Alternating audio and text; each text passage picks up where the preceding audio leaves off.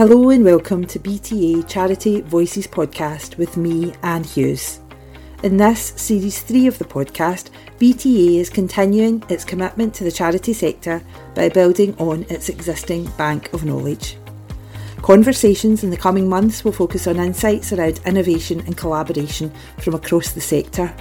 Fortnightly, we will bring together charity colleagues to chat about how we're showing up in our organisations today and how we're innovating and collaborating to meet our ambitions. As always, we'll endeavour to shine a light on topics that are relevant to us all.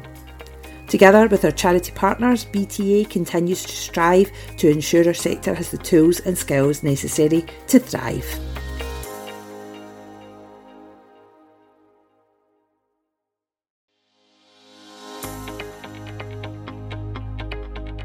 Hello and welcome back to BTA Charity Voices podcast with me, Anne Hughes. And this week I am talking to Alex of SAMH and Gilly of the Scottish SPCA about developing community resilience through partnership. Alex, Gilly, thank you so much for joining me on the podcast. Great to be here. Lovely to be here, thank you. Yeah, and Alex, I think we've decided that you're going to kick us off with how this partnership came to be and how it is, I suppose, building that resilience within community, and then we can get into a good conversation about it. Yeah, thanks, Anne. So I suppose we're, you know, all of us that are listening to listening to this podcast are probably really aware of the the kind of mental health crisis that we're kind of facing at the moment across across the UK. And the, the Centre for Mental Health, Health estimated that up to 10 million people would need support for mental health problems uh, off the back of the pandemic, and we've kind of had that. And then we've also then, um, you know, we've had 18 months of a cost of living crisis as well. So it's a phenomenally challenging time for everybody. We are seeing the number of mental health kind of presentations increasing kind of week by week, um, and accessing services is, is really, really challenging. We know that there's lots of ways to kind of support individuals' well-being, welfare, and mental health. Um, but we also know that one of the one of the best ways to do that is through having a pet and engaging with engaging with an animal and the positive impact that can have on an individual's mental health. So my kind of self uh, and Gilly from Scottish SPCA have been having conversations for the last kind of six to twelve months or so about how we how we try and bring um, these kind of key areas together to support the kind of broader um, mental health of individuals, and then also kind of how we kind of build the support and build build kind of community resilience through this partnership as well. And I think, uh, you know, it's fascinating and it makes sense. And obviously speaking from SAMH, that very much makes sense that that's going to work well for people with mental health issues. Gilly, tell me about how this benefits the Scottish SPCA. Yeah, so the Scottish SPCA, again, like what Alex is saying, I think demand for any sort of services where you're trying to support community is, is very high at the moment, and that's no different with the Scottish SPCA. Um, so we've had over 226,000 phone calls to our animal helpline this year. That's a 12% increase for us. And What's even more sad is that we've had an 8% increase in calls from people looking to give up their pet because they can't cope financially, they can't access veterinary care and so on. But it's heartbreaking because a lot of these people, a, a pet's a very important part of their families, but they're not seeing any other options of how to remain um, having that pet in their household. Um, and I think what we've been seeing is we've got a number of inspectors who are going out into people's homes trying to offer support. And this is where we've noticed an increase in, in mental health. So that person's actually needing mental health support so that they're struggling to look after what they need to do for themselves, let alone the animal that's in their care. And the last thing you want to do then is actually remove the animal from that property. So what else can we do in that situation? And having, um, and this is where again, Alex and myself's conversations have led, you know, Alex teams are out and about as well. So, so how can we bring that together? How can our inspectors pick up the phone and say, do you know what? I'm with somebody just now. I think they need mental health support can SAMH assist us? And likewise, if one of Alex's colleagues is out and about and um, they see an animal in a property or an animal with somebody that they're trying to support, is the animal's needs getting met? How do they get that advice? So we really think that this partnership is so invaluable at the moment to try and keep people and pets together. As all last we want to do is have more animals coming into our care. We want to try and support what's driving that need for our services. Totally. And it's interesting what you're saying about how your animal welfare officers are now having to look for mental health issues And that's really, that's not what their role ever was, but it's a role that's sort of just been put upon them. What sort of, and I mean, I know that you are the director of innovation and um, strategic relations, but what sort of innovation does that mean you're having to make within your staff team, within their training, within everything that you do as an organisation? Yeah, we are definitely, as you say, we're, we're, the animal welfare specialists. Human welfare is very different for us. Yeah. So we are having to reach out to partners like um, SAMH and say, right, teach us more. Like, what do we need to be looking for when we're engaging with someone, even amongst our workforce? You know, if people are needing mental health support and, and SAMH are being brilliant because it means providing training for our workforce as well. Just trying to talking about mental health, making it more acceptable. It's okay to talk about it and it's okay to ask yeah. for help. Um, and I think it's instilling that culturally within our own organization as well as doing that out in the community as well. Um, so yes, I would say that when we've looked at the demand for our services, that's changed so much over the last few years. And we are having to constantly upskill on the human side because we've always historically been very focused on the animal welfare side. Yeah, and equally, Alex, how does that therefore start to play in to what you guys are doing? You know, it's fascinating because even though we've known we were recording this for a couple of weeks now, and I've been reading your stuff and looking at what you do, I had never really thought about that crossover, which seems very obvious now that you chat about it. Has that been, Alex, something where you've just found partnerships that you probably never expected to find, therefore?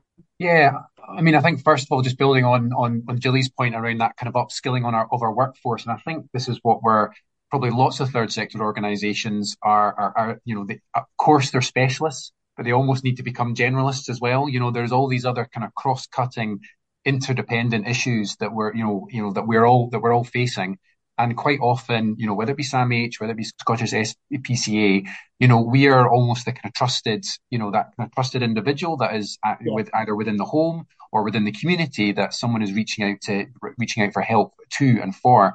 So, um, so yeah, there's definitely, um, and you know, we've we've been able to kind of support Gillian team with some initial training, and you know, that's absolutely going to be kind of reciprocated and kind of upskilling um, kind of my frontline teams um, around some of the kind of animal welfare and and I suppose where where some of the supports are available um, around the kind of local the local kind of pet food banks um, alongside the kind of the kind of human um, the kind of human food banks that we all know and are unfortunately are so well used at the moment. So yes, I, I, think this we're always and um, both of our both of our organisations are always trying to kind of find those.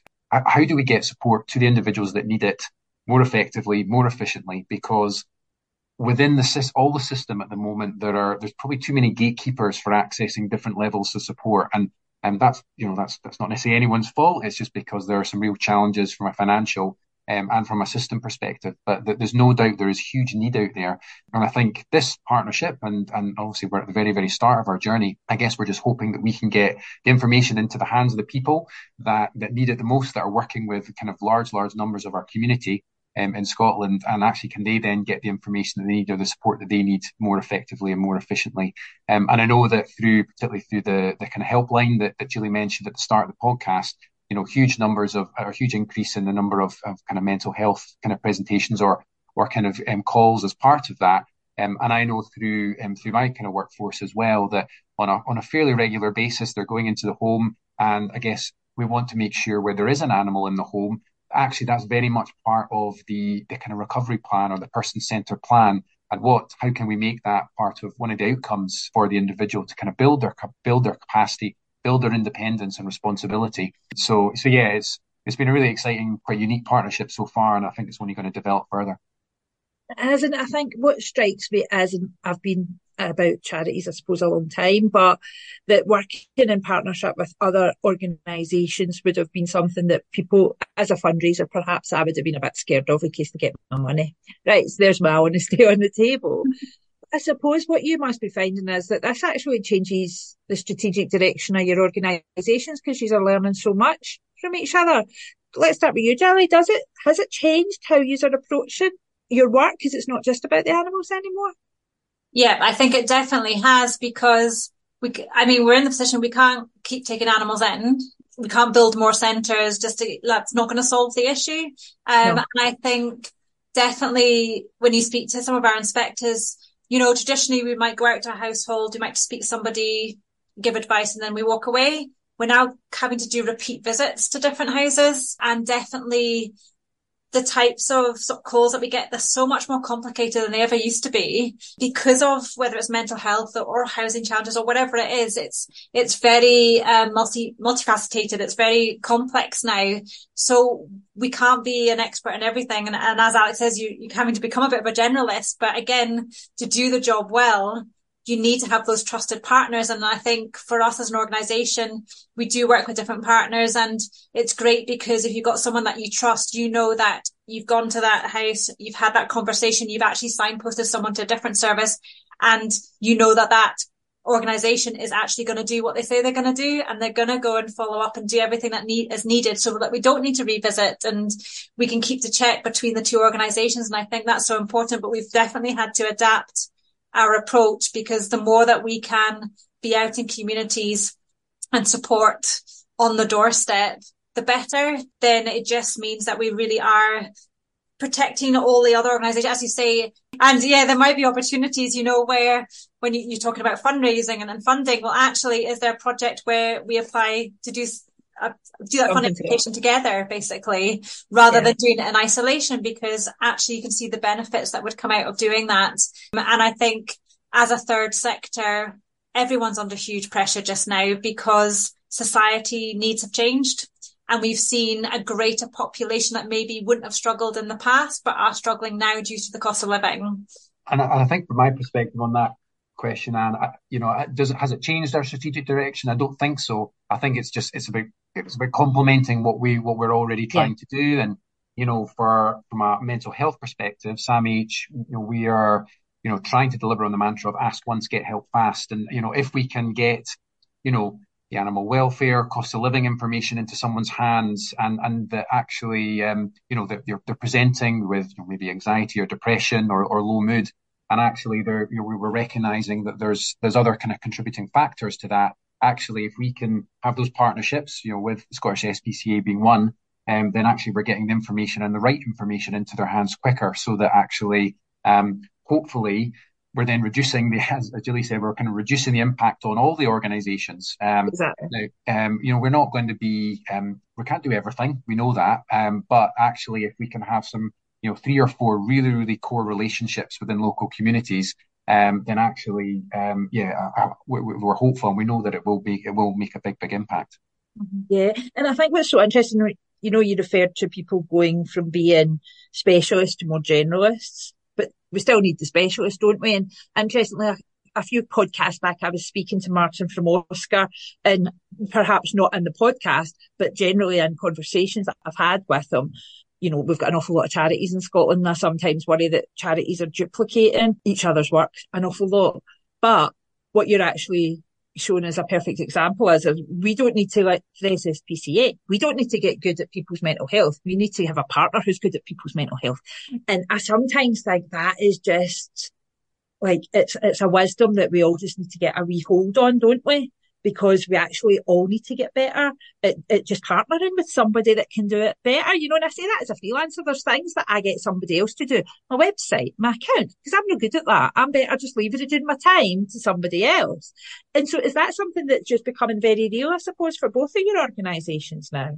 So yeah, I, would say I've seen more and more, and I think there's more pressure on our time on and demands on our time than probably ever there ever has been before. You know, we can't work with everyone all the time, um, yeah. And of course, we've got our strategic direction, and then you've got the just the day to day operations of what you have to yeah. deliver from contracts and other things.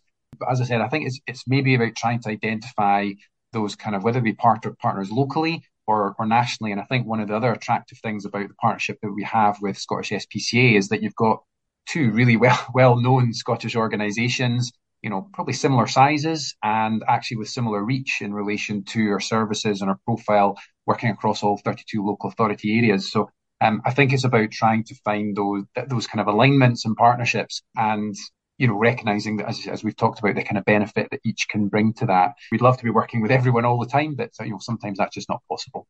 Uh-huh. But I think there's something interesting about how it even came about. And I, I, don't want it to sound like a dating show, but who made the first move? You know, because that's interesting because somebody always has to make the first move.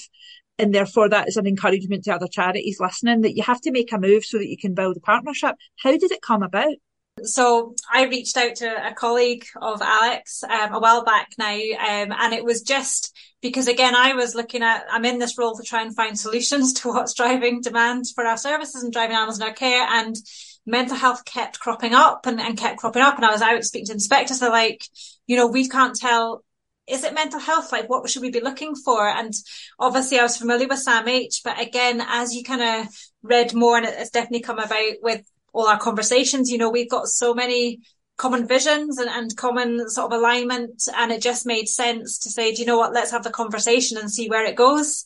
And it's amazing because I mean, we've talked about lots of things, haven't we, Alex? Even just about our, how we both work with young people and how we support young people in different ways you know, again, that, that's maybe a bit further down the line, but what else can we do in that space? Because that's the next generation. How can we, back to the, the sort of the start, being resilient. We need a resilient community and that resilience has been very much tested just now. So we're both striving to support the Scottish public. So, so what other things can we do? And building that resilience with our younger audience, you know, what does that look like? So it just makes sense to, as I say, work together when we've both got a similar footprint. We are both very sort of passionate about what we're trying to achieve and our visions and, and it just made the perfect sense to, to partner up.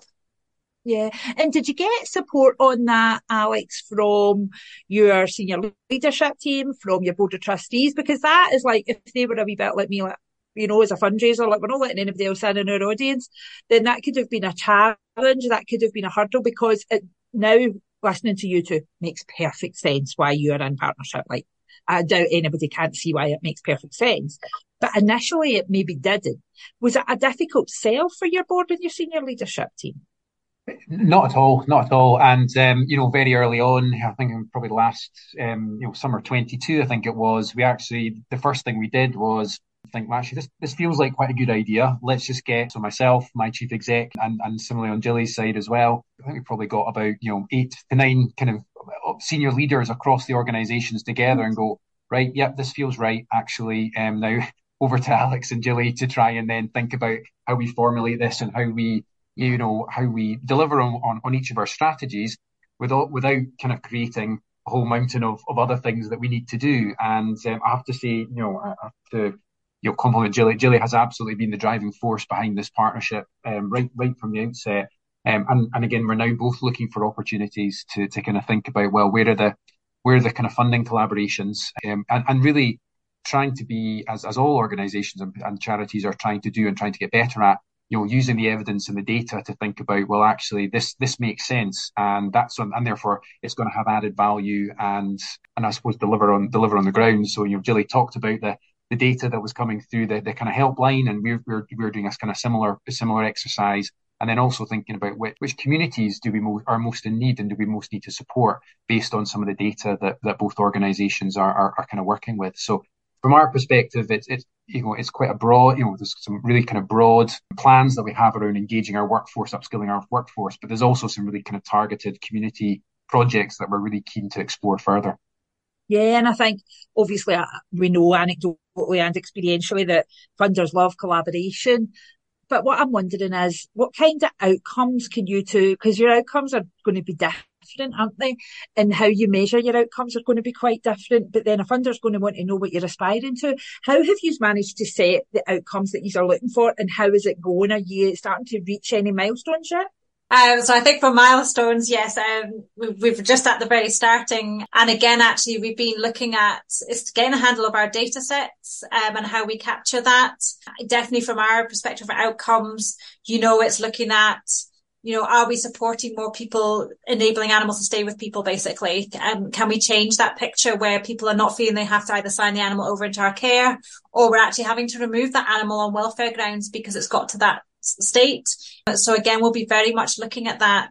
Um, I think what Alex and I have been very mindful of is we probably have about a million ideas of how amazing this partnership can be, but we also have to be realistic and take it step by step. And definitely our core focus over these coming months is get a good handle of the data, make sure that we've got really good signposting between the two um, like our helpline and, and Alex's information service, get our colleagues upskilled, and then start looking and tracking those referrals between the two organisations. Do we see an increase in referrals from SAMH colleagues because they are now thinking, oh, actually, there's an animal in the property. I remember learning about this and I need to look at that. And likewise, are we seeing less repeat visits as an example to a property because actually the real driver of the animal welfare issue is mental health. So the mental health support's been put in place, which means then we shouldn't really need to be revisiting. So those are the types of things that we'd certainly be looking from our perspective. And Alex, I'll let you jump in from your yeah. side.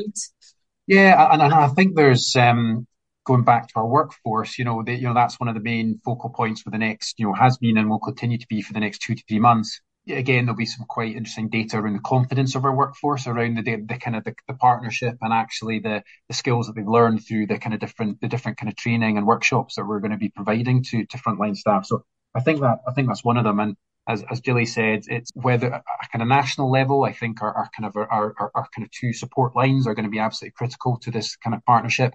And um, but also when we get down to some of the more local delivery, we'll really be able to uh, kind of emphasize and, and actually start to report on impact, you know, positive impact on mental health or reduction in mental health problems. And then also, you know, ensuring that anim- animals can stay in the home as well. So as Gilly's mentioned, reducing the removal of animals from, from homes is, is, a, is a key one as well. Yeah, yeah, and it's interesting, I think, because the fact that you are such big organisations, such well recognised organisations, is interesting that I was at, I was in a conversation at PwC last week. It was actually about fundraising, sort of at this time, but we were talking about innovation. And one of, when you talk about innovation is always about the data, isn't it? And so many as a freelancer working in different organisations, I, am yet to find somebody who's doing it really, really well.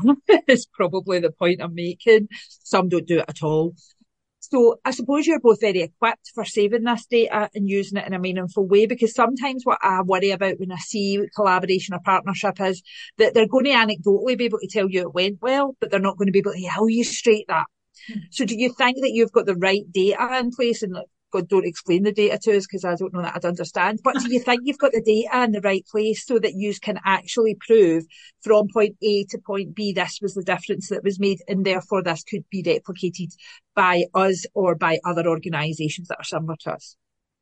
Yeah, I think that, to be honest, again, obviously for both of us, we're constantly reporting on data, to be honest, and, and that demands whether it's at our sort of board level, but actually the wider piece, we're both involved in public affairs, for example. So we get asked for this type of data quite a lot.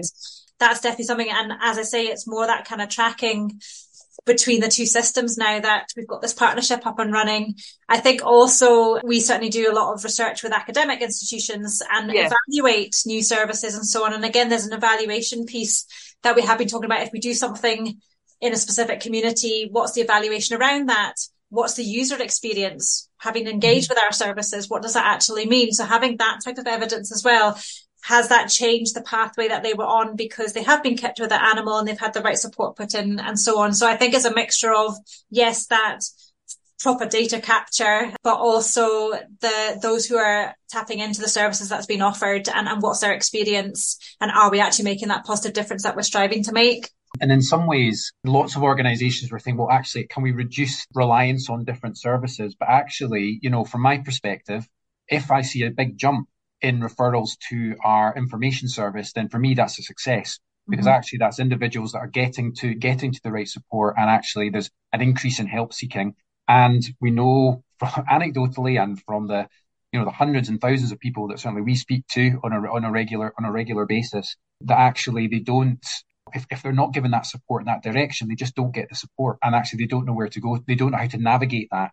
Hmm. And if they do try and navigate it, and quite often that is, you know, going to their GP or going to primary care in some some way, shape, or form, you know, we, we know that there are the real delays in, in getting appointments. And, you know, 41% of, of engagement and appointments at GPs at the moment are related to, to mental health. So, so again, if, if, if I see an increase and, and again, Gilly, Gilly might have a different view because there's other things that we want to reduce. And, but yeah, for me, if I can, if we can see people and particularly directly from Scottish SPCA, then I'll see that as a real positive. Yeah, I would agree with that, Alex. I think if we, if our inspectors have actually got designated signposting pathway, then I would hope we would see an increase. in the referrals coming in. And then likewise, I would expect us to see an increase just from a, even if it's advisory, there's an animal, this is what we're doing support. Are we doing it right? Is there something else we need to think about? So, and that to us, if it was, it would be logged as an advice call. It might mean that we don't have to go out, but it maybe it's just that again, it's that shared communication and, and having the right conversations is so important.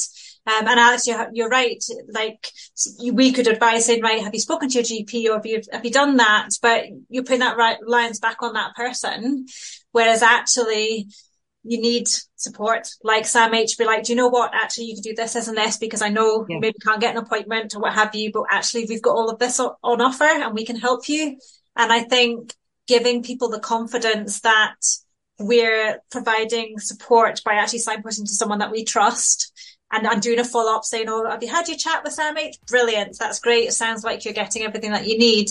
That's real assurance for us because then we know yeah. we've done everything all round. What's best for the animal, what's best for the person. So in this in this circumstance, therefore, are you glad that you decided to go on that venture? You're glad, Gilly, that you decided to pick the phone up to SAMH and Alex, you're glad you got back to her? Yeah, definitely. I think we've had some brilliant conversations, Alex, haven't we? There's never enough hours in the day, I think, when you start yeah. building plans and things. But no, I think it's, I'm really excited about this partnership. I can see the huge things that we can achieve together um, and achieve so much more together than if we were trying to do it in isolation. And I think that's the key here. And as I say, together build that bit of resilience in communities so we can make a difference. And that's what we're all trying to do. Yeah. What about you, Alex? Yeah, I think Julie summed it up perfectly. And I, suppose I think both organisations we, we want to, while our kind of current plans are probably short to medium term, I think we are we are just trying to think about well these these could be the brilliant building blocks for something much long term. So so yeah, so I think this uh, the next kind of twelve months are going to be really exciting. Perfect. Well, good luck with the partnership. I look forward to hearing more about it. And thank you so much for joining me on the podcast. Thank no you so much. Thank you. Thanks, Anne.